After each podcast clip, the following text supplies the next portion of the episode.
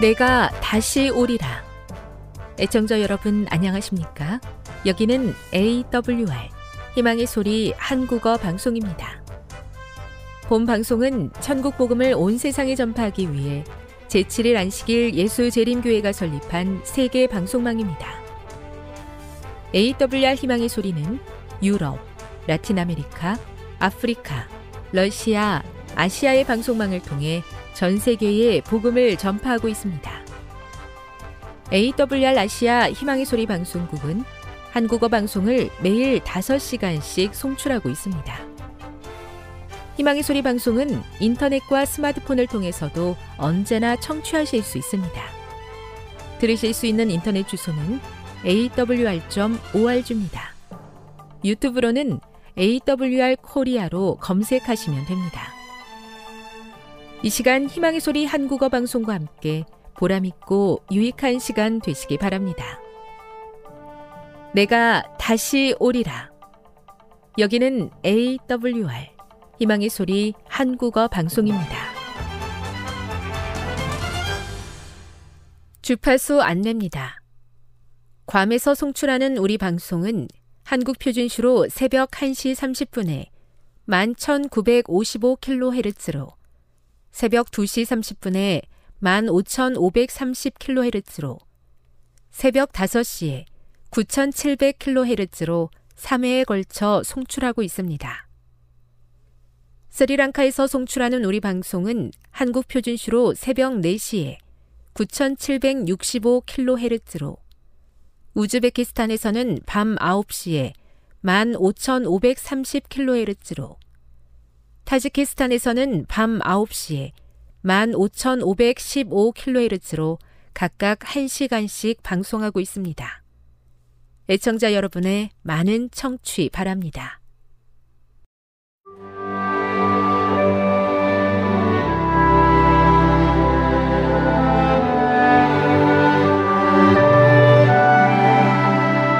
읽어주는 교과 둘째 날 7월 17일 월요일 육신의 욕망에 미혹되어.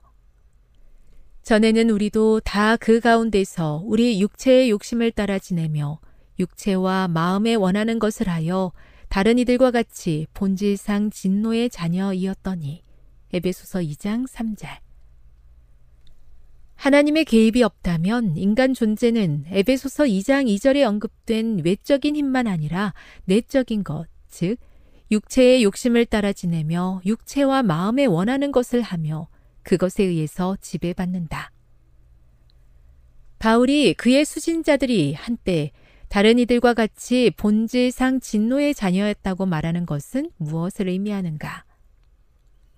생명을 잃은 현실도 충분히 고통스럽지만 마지막 날에 일어날 일은 더 무서운 일이다. 인간은 다른 이들과 같이 본질상 진노의 자녀로서 종말에 하나님의 심판의 엄중함 아래 서 있다. 본질상 진노의 자녀라는 구절은 또 다른 무서운 현실을 가리킨다. 이 구절은 우리가 비록 하나님의 형상을 여전히 지니고 있지만 우리 안에 깊은 문제가 있음을 가리킨다. 그리스도인의 삶을 산다는 것은 단순히 한두 가지 나쁜 습관을 극복하거나 현재 우리를 위협하고 있는 허물과 죄를 극복하는 문제가 아니다. 우리는 단지 죄와 싸우는 것만 아니라 죄된 본성과 싸워야 한다. 우리의 본성은 하나님에 대한 반역과 자기 파멸을 향해 기울어져 있다.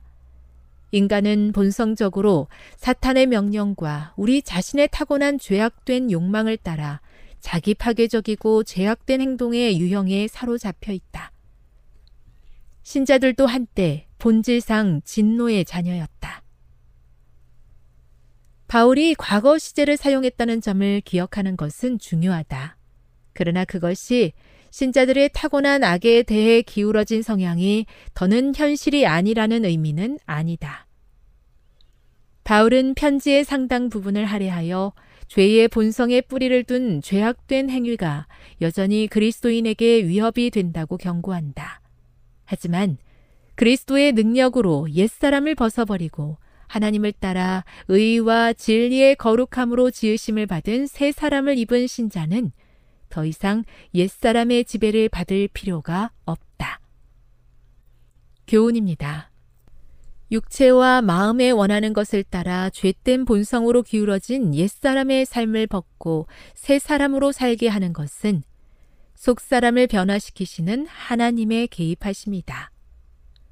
묵상. 자신을 하나님께 드린 후에도 나의 본성이 얼마나 타락했는지를 경험해 본 일이 있습니까? 적용. 타락한 본성과 문제는 삶의 매 순간 그대가 어떻게 해야 한다는 것을 말해주고 있습니까? 영감의 교훈입니다. 천사들은 사람들이 자기 자신들을 하나님께 굴복시킬 때 일어나는 성품의 변화를 보고 놀란다. 본질상 진노의 자녀이던 자들이 회개하여 그리스도와 동역자가 되어 영혼들을 하나님께 인도하고 있는 것을 본다. 그들은 흑암 가운데 있는 자들이 이 악하고 폐역한 세대의 도덕적 밤을 비추는 빛이 되어 있는 것을 본다. 그들은 그 사람들이 그리스도와 같은 경험을 통하여 그들의 주님과 함께 고난을 받고 그 후에 하늘에서 그분과 함께 그분의 영광에 참여하는 자들이 되는 것을 본다. 증언보감 2권 355에서 356 속사람이 변한 새 사람으로 살기를 원하지만 옛사람의 삶을 반복하며 욕심에 따라 기울어지는 제 모습을 보며 부끄러운 마음으로 주님 앞에 나옵니다. 속사람이 변할 수 있도록 하나님 저의 삶에 개입해 주시옵소서.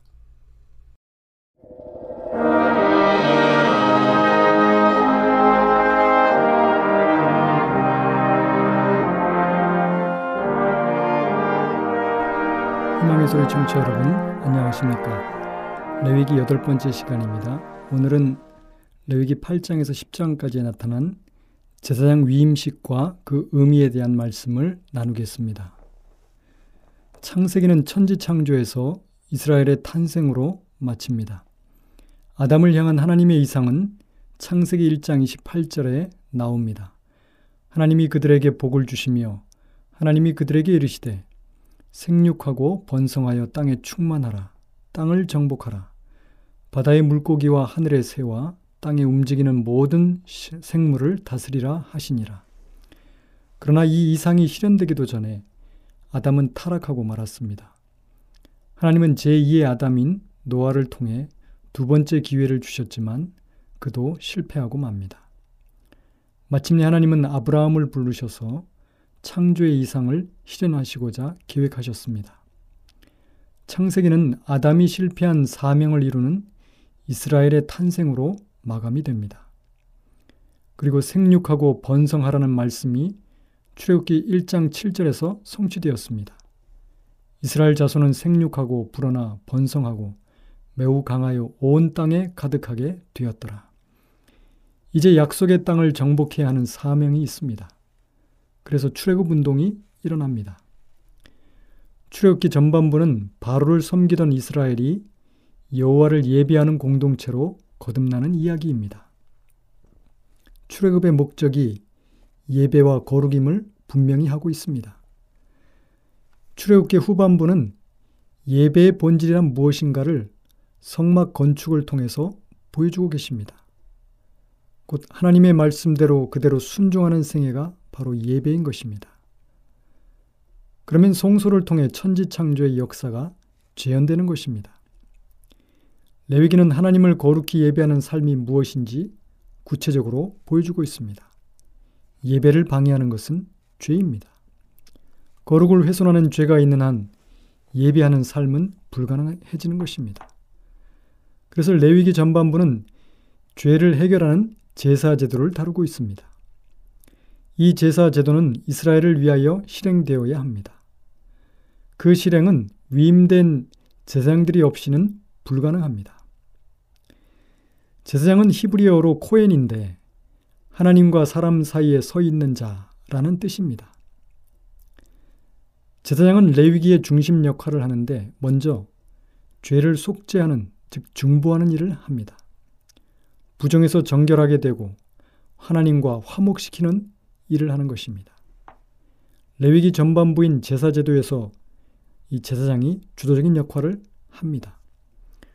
두 번째는 거룩한 삶으로 이끌어갈 율법을 가르치는 일입니다. 이것은 레위기 후반부의 내용으로 제사장이 주도하여 정결해서 거룩한 삶으로 나아가게 합니다. 이 제사장 위임식은 단순히 제의를 집행할 제사장을 세우는 것에 멈추지 않고 공동체의 이상을 제시하려는 목적을 또한 가지고 있는 것입니다. 그것은 모든 이스라엘이 제사장이 되는 것입니다. 이미 시내산에서 이스라엘을 향하여 제사장 나라의 이상을 선포하셨습니다. 그래서 제사장 위임식은 온 회중이 보는 앞에서 온 회중이 참여하도록 했습니다. 레위기 8장 2절 3절에 보면 너는 아론과 그의 아들들과 함께 그 의복과 관유와 속죄제의 수송아지와 수장 두 마리와 무교병 한 광주리를 가지고 온 회중을 회막문으로 모으라 이렇게 말씀하셨습니다. 이렇게 제장들이 해야 할 일들까지 기록하여 일반 백성들도 다 읽고 들을 수 있도록 만든 이유는 거룩을 이룸에 있어서 백성과 제장의 구별이 없다는 것입니다. 제장이 어떤 의미와 역할을 하는지를 살펴보는 것은 그래서 왕 같은 제장으로 부름받은 교회 공동체에게도 중요한 것입니다. 제장과 성막의 관계는 사실은 같습니다. 성막과 제장의 복장의 재료가 예, 같은 것입니다. 출애기 26장 1절 그리고 31절에 보면 너는 성막을 만들 때 가늘게 꼰 배실과 청색, 자색, 홍색 실로 그들을 그룹을 정교하게 수놓은 열 폭의 휘장을 만들지니 너는 청색, 자색, 홍색 실과 가늘게 꼰 배실로 짜서 휘장을 만들고 그 위에 그룹들을 정교하게 수놓, 수놓아서 이렇게 말씀하십니다. 그런데 마찬가지로 제장의 복장도 똑같은 재료를 사용하는 것입니다. 출애기 28장 5절 6절에 보면 그들이 지을 옷은 이러하니 곧 흉패와 예봇과 겉옷과 반포 속옷과 관과 띠라 그들이 내 형 아론과 그 아들들을 위하여 거룩한 옷을 지어 아론이 내게 제장 직분을 행하게 하라. 그들이 쓸 것은 금실과 청색, 자색, 홍색 실과 가늘게 꼰 배실이니라. 그들이 금실과 청색, 자색, 홍색 실과 가늘게 꼰 배실로 정교하게 짜서 예봇을 짓대 이렇게 말씀합니다. 성막과 제장의 복장이 재료가 같은 것입니다. 또 성막과 제장은 똑같이 기름 부음을 받습니다. 출애기 40장 9절 10절에 보면 또 관유를 가져다가 성막과 그 안에 있는 모든 것에 발라 그것과 그 모든 기구를 거룩하게 하라. 그것이 거룩하리라. 너는 또 번제단과 그 모든 기구에 발라 그 안을 거룩하게 하라. 그 재단이 지극히 거룩하리라. 마찬가지로 제장도 기름 부음을 받습니다. 출애기 40장 12절 13절에 너는 또 아론과 그 아들들을 회막문으로 데려다가 물로 씻기고 아론에게 거룩한 옷을 입히고 그에게 기름을 부어 거룩하게 하여 그가 내게 제상 직분을 행하게 하라. 이렇게 성소와 제장이 같은 재료를 사용하는 것입니다. 또 지성소의 재료와 제장의 복장의 재료도 같습니다. 그래서 제장은 지성소에 들어가야 했기 때문에 지성소의 거룩과 영광과 같은 등급의 거, 룩이 제장에게 요구되었습니다. 그리고 백성을 지성소의 거룩한 상태로 이끌어야 할 책임이 제사장에게 있었던 것입니다. 태초의 천지 창조에서 하나님은 하나님이 이르시되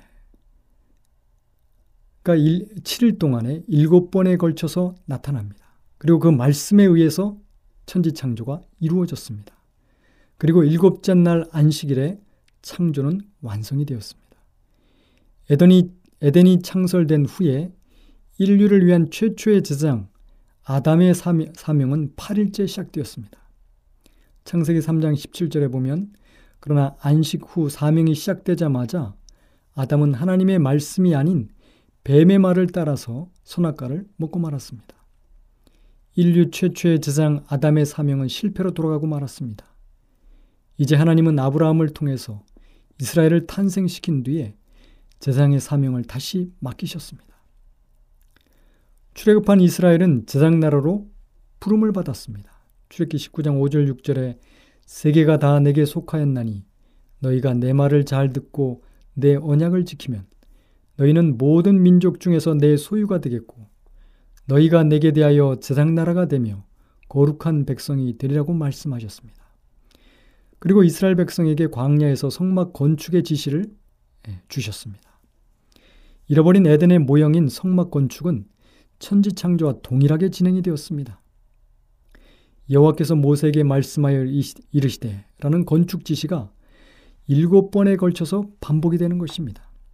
출애기 25장 1절, 30장 11절, 17절, 22절, 34절, 출애기 31장 1절, 12절 이렇게 일곱 번에 걸쳐서 건, 성막 건축의 지시가 내려진 다음에 출애기 31장 12절에서 17절까지는 안식일 준수 명령이 내려지는 것입니다. 그리고 이스라엘은 세상의 제상 나라로서 8일째 사명을 시작합니다. 그러나 사명이 시작되자마자 출애기 32장에 보면 금송아지 우상을 숭배하고 맙니다. 이번에도 이스라엘은 하나님의 말씀 대신에 다른 신, 곧 우상을 따르는 것입니다. 이스라엘은 제장으로서 실패하고 말았고 하나님께서는 금송아지 숭배에서 충성을 지킨 레위 지파를 제장으로 임명하셨습니다. 죄로 인해 이렇게 하나님의 하나님께서 계획하셨던 제장의 역할이 인류를 인류의 제장이었던 아담에게서 민족의 제장인 이스라엘로 그리고 레위 지파로 점점 제한되어 가고 있음을 볼 수 있는 것입니다. 레위 제사장의 위임식을 다루는 레위기 8장은 출애기 29장과 평행을 이루는 본문입니다. 출애기 29장이 앞으로 있게 될 제사장 위임에 대한 말씀이라면 레위기 8장은 출애기 29장에서 행한 모세의 명령이 이루어졌음을 보여줍니다. 그래서 레위기 8장에서 일곱 차례 반복되는 여호와께서 모세에게 말씀하신 대로 라는 표현은 출애굽기 29장의 명령, 즉 여호와께서 모세에게 명령하신 대로가 이루어졌음을 의미하는 것입니다. 위임식은 7일간 이루어졌습니다.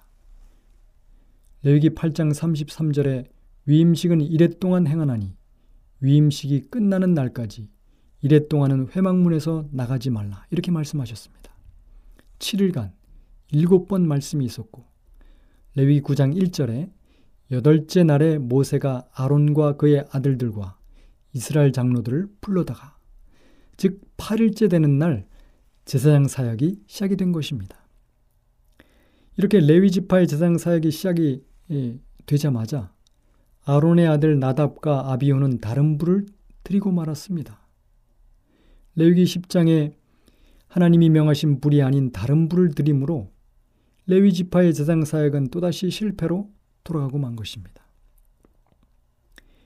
이렇게 천지창조의 이념을 실현하는 것에 가장 큰 걸림돌이 되는 죄를 제거할 필요가 있었습니다.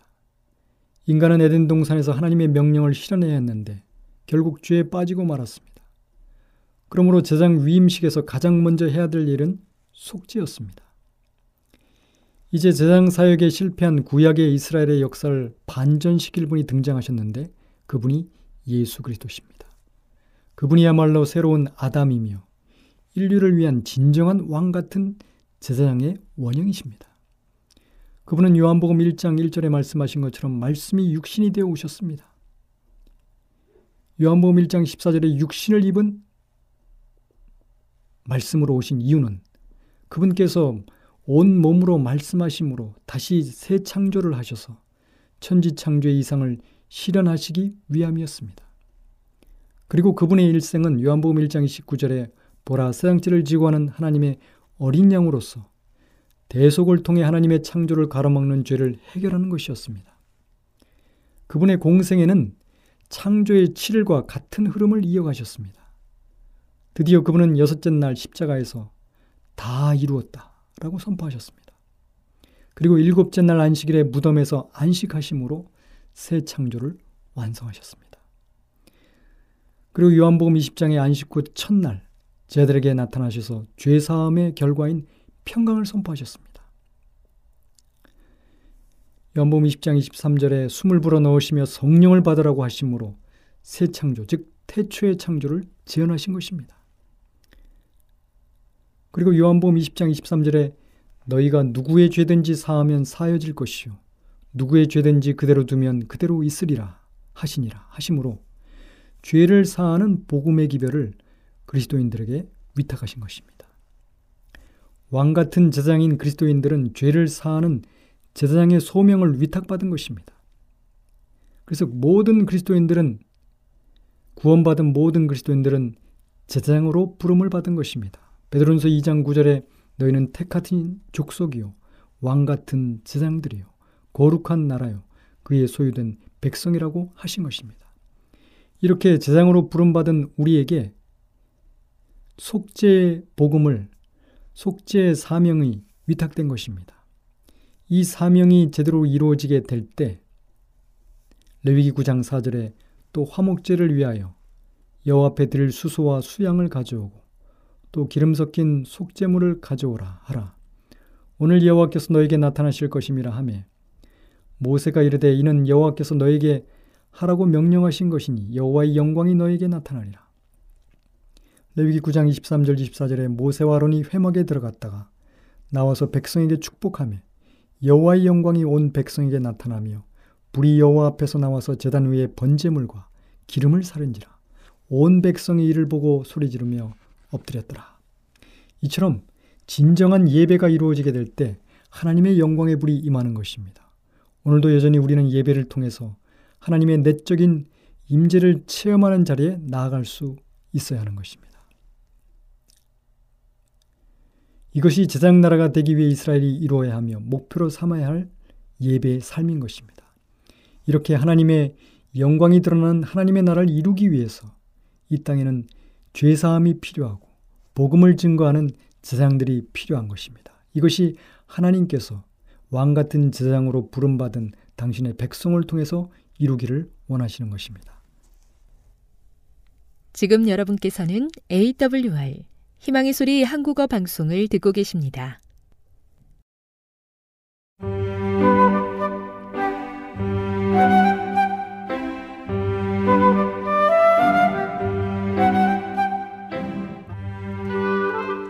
늘 주님이 함께하여 주심에 감사하는 마음으로 이 시간 건강한 생활의 지혜 준비했습니다. 오늘은 부모의 영향에 대해서 알아보도록 하겠습니다. 부모에게는 하나님을 두려워하고 사랑하는 가운데 그들의 자녀를 훈련시켜야 할 가장 엄숙한 의무가 부여됩니다. 가정에서 가장 순결한 도덕성이 보존되어야 합니다. 성경의 요구사항에 대한 엄격한 순종을 그들에게 가르쳐야 합니다. 하나님의 말씀의 가르침들이 마음과 심령을 통제하여 가정생활이 하나님의 은혜의 능력을 드러낼 수 있게 되어야 합니다. 가정의 각 구성원들은 거룩한 원칙과 계율을 통해 궁전의 식양대로 아름답게 다듬어져야 합니다. 부모들은 그들의 어린 시절에 그들이 얼마나 동정과 사랑을 갈망했으며 비난과 신경질적인 꾸지람을 들었을 때 얼마나 불쾌했는지를 잊지 않아야 합니다. 그들은 마음으로 어린 시절로 되돌아가서 자녀들의 소원을 알기 위하여 마음을 낮추어야 합니다. 그러나 사랑과 결합된 확고함을 가지고 자녀들에게 순종을 요구해야 합니다. 부모의 말은 절대적으로 순종되어야 합니다. 하나님의 천사들은 자녀들이 어떤 품성을 개발시키는지를 알기 위하여 지대한 관심을 갖고 그들을 지켜보고 있습니다. 우리가 서로를 다루고 자녀들을 다루듯이 그리스도께서 우리를 다루신다면 우리는 완전히 실망하여 넘어질 것입니다. 예수께서 우리의 연약함을 아시고 죄를 빼놓고는 모든 일에 한결같이 우리와 동일한 경험을 친히 겪으신 것을 보았습니다. 그러므로 그분께서는 우리의 힘과 역량에 맞는 길을 준비해 두시고 야곱처럼 자녀들이 감당할 수 있을 정도로 천천히 그리고 일정한 보조로 나아가시며 우리와 동행하심으로 우리에게 위로가 되시고 우리의 영원한 인도자가 되어 주십니다. 그분은 양떼 중에 있는 어린 것들을 멸시하거나 등한히 하지 않으시며 뒤에 남겨놓지 않으십니다. 그분은 우리에게 자녀들을 남겨놓고 앞으로 가라고 명령하지 않으십니다. 그분은 우리가 자녀들과 함께 뒤에 낙오될 만큼 그렇게 빨리 가지 않으십니다. 결코 그렇지 않습니다. 그분은 자녀들을 위해서까지 생명으로 가는 길을 평탄하게 하셨습니다. 부모들은 그분의 이름으로 자녀들을 좋은 길로 인도하도록 요구받고 있습니다. 하나님께서는 자녀들의 힘과 역량에 맞는 길을 우리에게 지정해 주셨습니다. 부모들이여, 그대들이 초조해질 때 온 가족을 이 위험한 짜증으로 해치는 큰 죄를 범하지 않도록 해야 합니다. 그럴 때는 두 배나 더 주의를 기울여 그대 자신을 지켜 그대의 입술로 범죄하지 않고 오직 유쾌하고 명랑한 말만 하겠다고 마음속으로 결심하십시오. 나는 신경질적인 말로 내 자녀들의 행복을 깨뜨리지 않겠다고 그대 자신에게 말하십시오. 이렇게 그대 자신을 제어함으로 그대는 점점 더 강해질 것입니다. 그대의 신경 계통은 지나치게 민감해지지 않을 것이며 그대는 바른 원칙들을 따름으로 강해질 수 있습니다.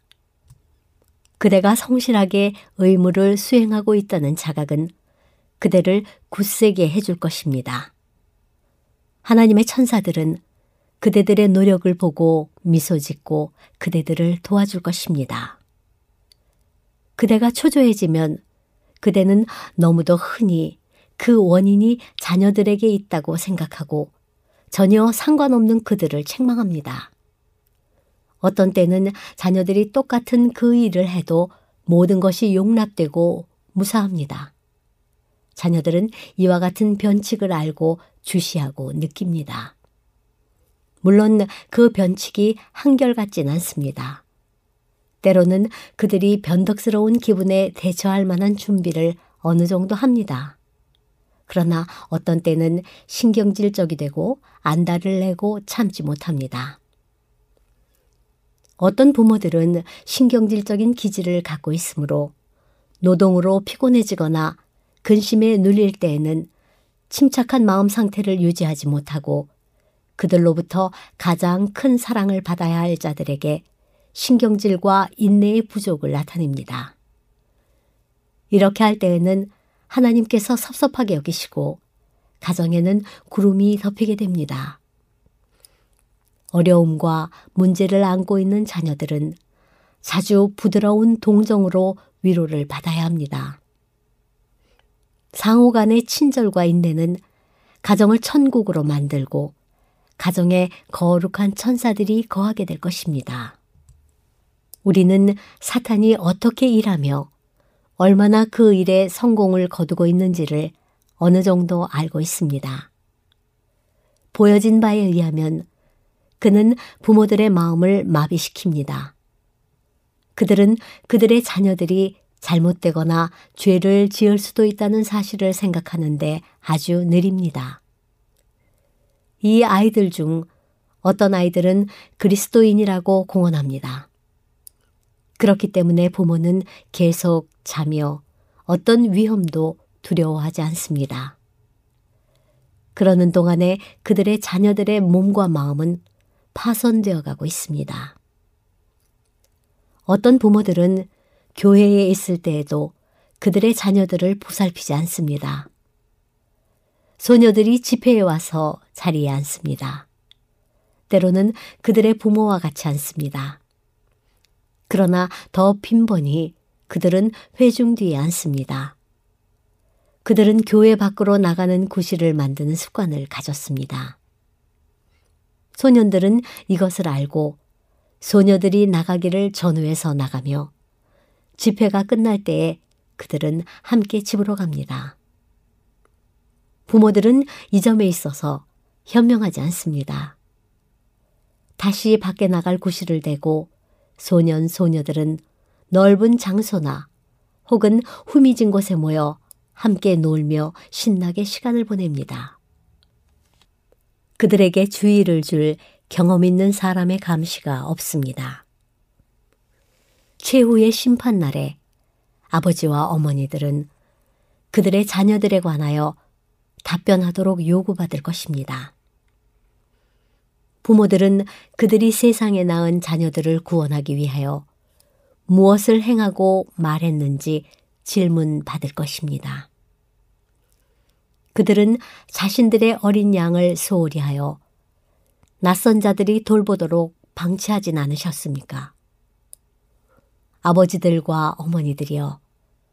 그대들은 자녀들이 부정함과 죄 가운데 자라나도록 버려두진 않으셨습니까? 다른 사람들을 위하여 행한 위대한 선행도 자녀들을 돌봐야 하는 의무, 우리가 하나님께 지고 있는 그 빚을 탕감해 주지 못할 것입니다. 그대 가정의 영적인 안녕을 첫 번째로 삼아야 합니다. 그들을 데리고 갈바리의 십자가로 가서 하나님께 회개해야 할 자들인 그들을 위하여 일하도록 하십시오. 지금까지 건강한 생활의 지혜였습니다.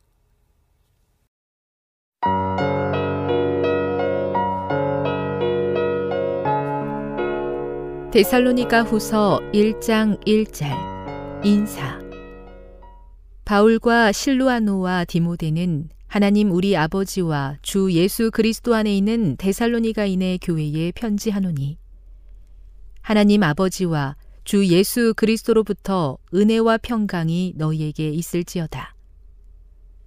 하나님의 공의로운 심판의 표 형제들아 우리가 너희를 위하여 항상 하나님께 감사할지니 이것이 당연함은 너희의 믿음이 더욱 자라고 너희가 다 각기 서로 사랑함이 풍성함이니 그러므로 너희가 견디고 있는 모든 박해와 환란 중에서 너희 인내와 믿음으로 말미암아 하나님의 여러 교회에서 우리가 친히 자랑하노라.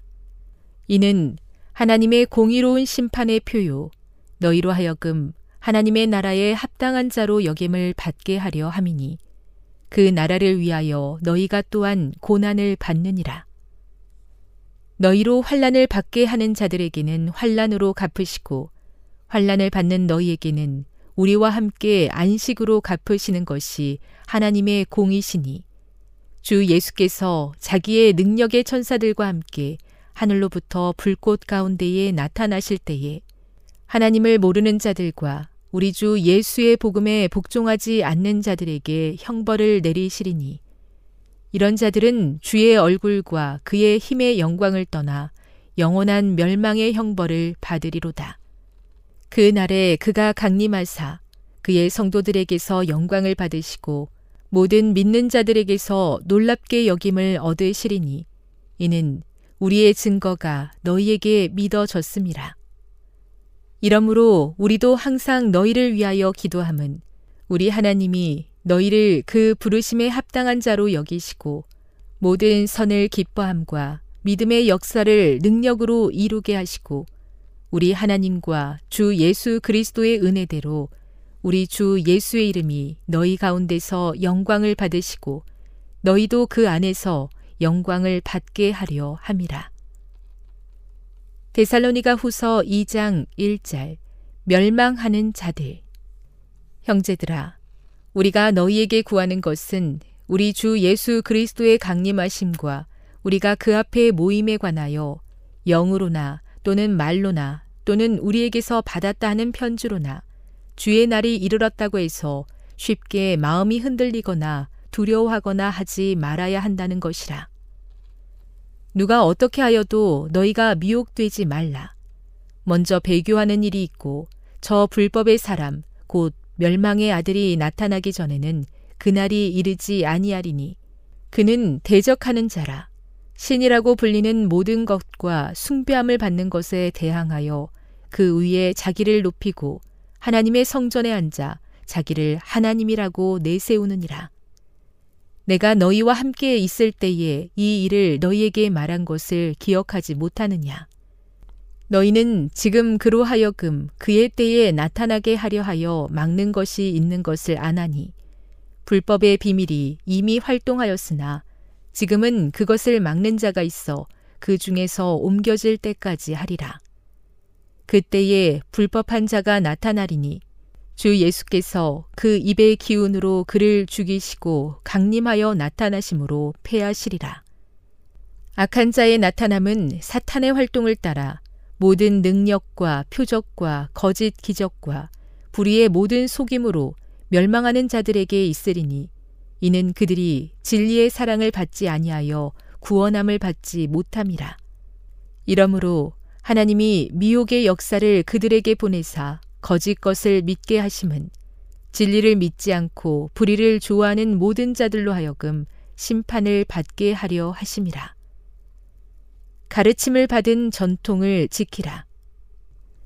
주께서 사랑하시는 형제들아, 우리가 항상 너희에 관하여 마땅히 하나님께 감사할 것은 하나님이 처음부터 너희를 택하사 성령의 거룩하게 하심과 진리를 믿음으로 구원을 받게 하심이니 이를 위하여 우리의 복음으로 너희를 부르사 우리 주 예수 그리스도의 영광을 얻게 하려 하심이니라. 그러므로 형제들아 굳건하게 서서 말로나 우리의 편지로 가르침을 받은 전통을 지키라. 우리 주 예수 그리스도와 우리를 사랑하시고 영원한 위로와 좋은 소망을 은혜로 주신 하나님 우리 아버지께서 너희 마음을 위로하시고 모든 선한 일과 말에 굳건하게 하시기를 원하노라. 데살로니가 후서 3장 1절 우리를 위하여 기도하라. 끝으로 형제들아 너희는 우리를 위하여 기도하기를 주의 말씀이 너희 가운데서와 같이 퍼져나가 영광스럽게 되고 또한 우리를 부당하고 악한 사람들에게서 건지시옵소서 하라. 믿음은 모든 사람의 것이 아니니라. 주는 미쁘사 너희를 굳건하게 하시고 악한 자에게서 지키시리라. 너희에 대하여는 우리가 명한 것을 너희가 행하고 또 행할 줄을 우리가 주 안에서 확신하노니 주께서 너희 마음을 인도하여 하나님의 사랑과 그리스도의 인내에 들어가게 하시기를 원하노라. 게으름을 경계하다. 형제들아, 우리 주 예수 그리스도의 이름으로 너희를 명하노니 게으르게 행하고 우리에게서 받은 전통대로 행하지 아니하는 모든 형제에게서 떠나라. 어떻게 우리를 본받아야 할지를 너희가 스스로 아나니 우리가 너희 가운데서 무질서하게 행하지 아니하며 누구에게서든지 음식을 값없이 먹지 않고 오직 수고하고 애써 주야로 일함은 너희 아무에게도 폐를 끼치지 아니하려 함이니 우리에게 권리가 없는 것이 아니요 오직 스스로 너희에게 본을 보여 우리를 본받게 하려 함이니라. 우리가 너희와 함께 있을 때에도 너희에게 명하기를 누구든지 일하기 싫어하거든 먹지도 말게 하라 하였더니 우리가 들은즉 너희 가운데 게으르게 행하여 도무지 일하지 아니하고 일을 만들기만 하는 자들이 있다 하니 이런 자들에게 우리가 명하고 주 예수 그리스도 안에서 권하기를 조용히 일하여 자기 양식을 먹으라 하노라. 형제들아, 너희는 선을 행하다가 낙심하지 말라. 누가 이 편지에 한 우리 말을 순종하지 아니하거든 그 사람을 지목하여 사귀지 말고 그로 하여금 부끄럽게 하라. 그러나 원수와 같이 생각하지 말고 형제같이 권면하라. 축복 평강의 주께서 친히 때마다 일마다 너희에게 평강을 주시고 주께서 너희 모든 사람과 함께 하시기를 원하노라. 나 바울은 친필로 문안하노니 이는 편지마다 표시로서 이렇게 쓰노라. 우리 주 예수 그리스도의 은혜가 너희 무리에게 있을지어다.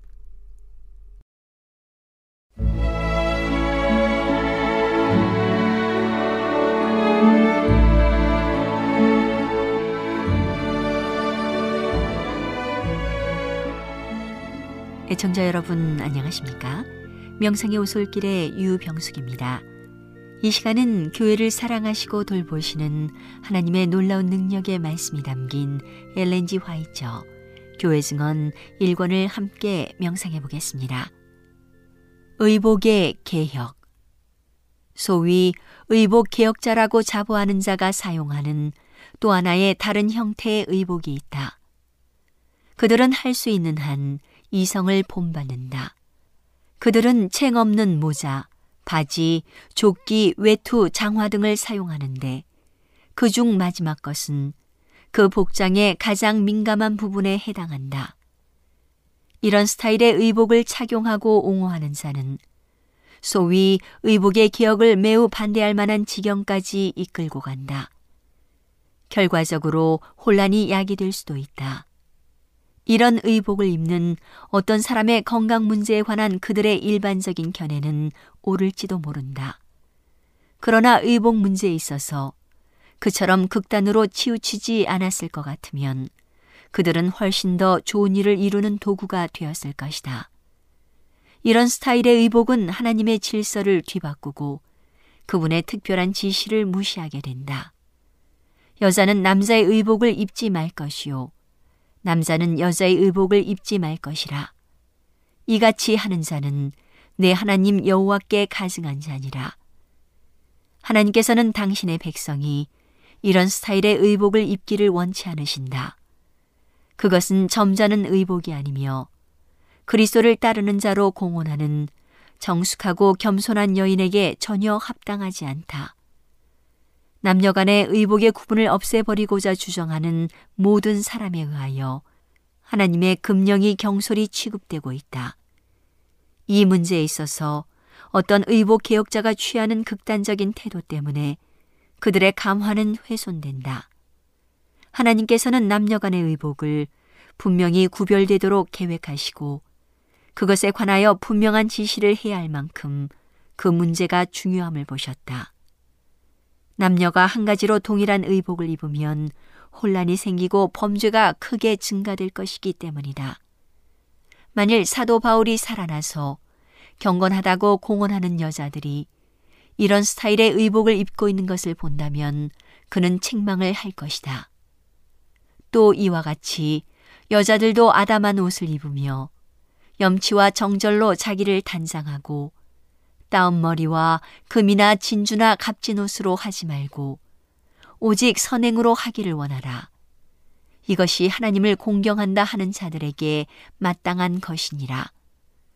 그리스도인이라고 공언하는 많은 사람이 사도의 교훈을 완전히 무시하고 금과 진주와 값진 것으로 단장한다. 하나님의 충성된 백성은 세상의 빛이요 소금이므로 그들의 감화가 귀중하다는 것을 언제나 기억해야 한다. 만일 그들이 힘이 긴 의복을 힘이 짧은 의복으로 바꾼다면 그들의 감화를 크게 손상시킬 것이다. 그들이 유익을 주고 하나님의 어린 양에게로 이끌 의무가 있는 불신자는 염증을 느낄 것이다. 건강에 적합한 여인의 의복에 있어서 보는 자가 싫어할 만한 큰 변화를 주지 않고서도 많은 개선을 할 수 있다. 코르셋과 고래 수염 제품 등으로 몸이 조금이라도 압박을 받아서는 안 된다. 의복은 폐와 심장이 건강하게 활동할 수 있도록 완전히 편안해야 한다. 의복은 장화 맨 위 가장자리보다 어느 정도 내려오는 길이가 되어야 한다. 그러나 손으로 걷어 올리지 않을지라도 보도와 거리의 더러운 것에서 청결하게 보존되기에 충분할 만큼 짧아야 한다. 이보다 좀 더 짧으면 더욱 적합하고 편리할 것이며 집안의 일을 하는 여인과 특별히 옥외에서 어느 정도의 일을 할 수밖에 없는 여인에게 건전한 의복이 될 것이다. 이 같은 스타일의 의복에는 하나나 많아도 두 개의 가벼운 스커트가 필요한 것의 전부이며 이것은 허리에 단추를 달거나 가죽끈으로 매달아야 한다. 엉덩이는 무거운 부담을 감당하도록 만들어지지 않았다. 어떤 사람이 엉덩이까지 흘러내려오도록 입은 무거운 스커트는 쉽사리 치료되지 않는 여러 가지 질병의 원인이 되어 왔다. 고통당하는 자는 그들의 고통의 원인을 모르는 것 같으며 허리를 동이고 무거운 스커트를 입음으로써 그들의 육체의 법칙을 계속해서 범하여 마침내 평생 동안 병자가 된다. 그들의 잘못을 알려주면 많은 사람은 그렇다면 그런 스타일의 의복은 유행에 뒤떨어지는 것이 될 텐데요 라고 부르짖는다. 설령 그렇다 하더라도 무슨 상관인가? 나는 우리가 많은 점에서 유행에 뒤떨어지기를 바란다. 지나간 세대에 유행에 뒤떨어진 여인을 특징 지었던 구식적인 강한 체력을 가질 수만 있다면 매우 바람직한 일이 될 것이다. 내가 여인의 식욕의 방종을 포함한 옷 입는 방법이 그들의 연약하고 병든 상태에 가장 큰 원인이라고 말하는 것은 결코 경솔한 일이 아니다. 마땅할 만큼 자신의 팔다리를 옷 입히는 여인은 1천 명 가운데 한 사람에 불과하다. 의복의 길이가 어떠하든지 간에 그들의 사지는 남자의 사지와 마찬가지로 철저하게 입혀져야 한다. 안을 댄 바지를 입되 발목 부분을 띠로 단단히 묶든지 혹은 바지 끝부분을 가늘게 만듦으로 그렇게 할 수 있다. 그런데 이런 것은 신발에 이르기까지 충분히 길어야 한다.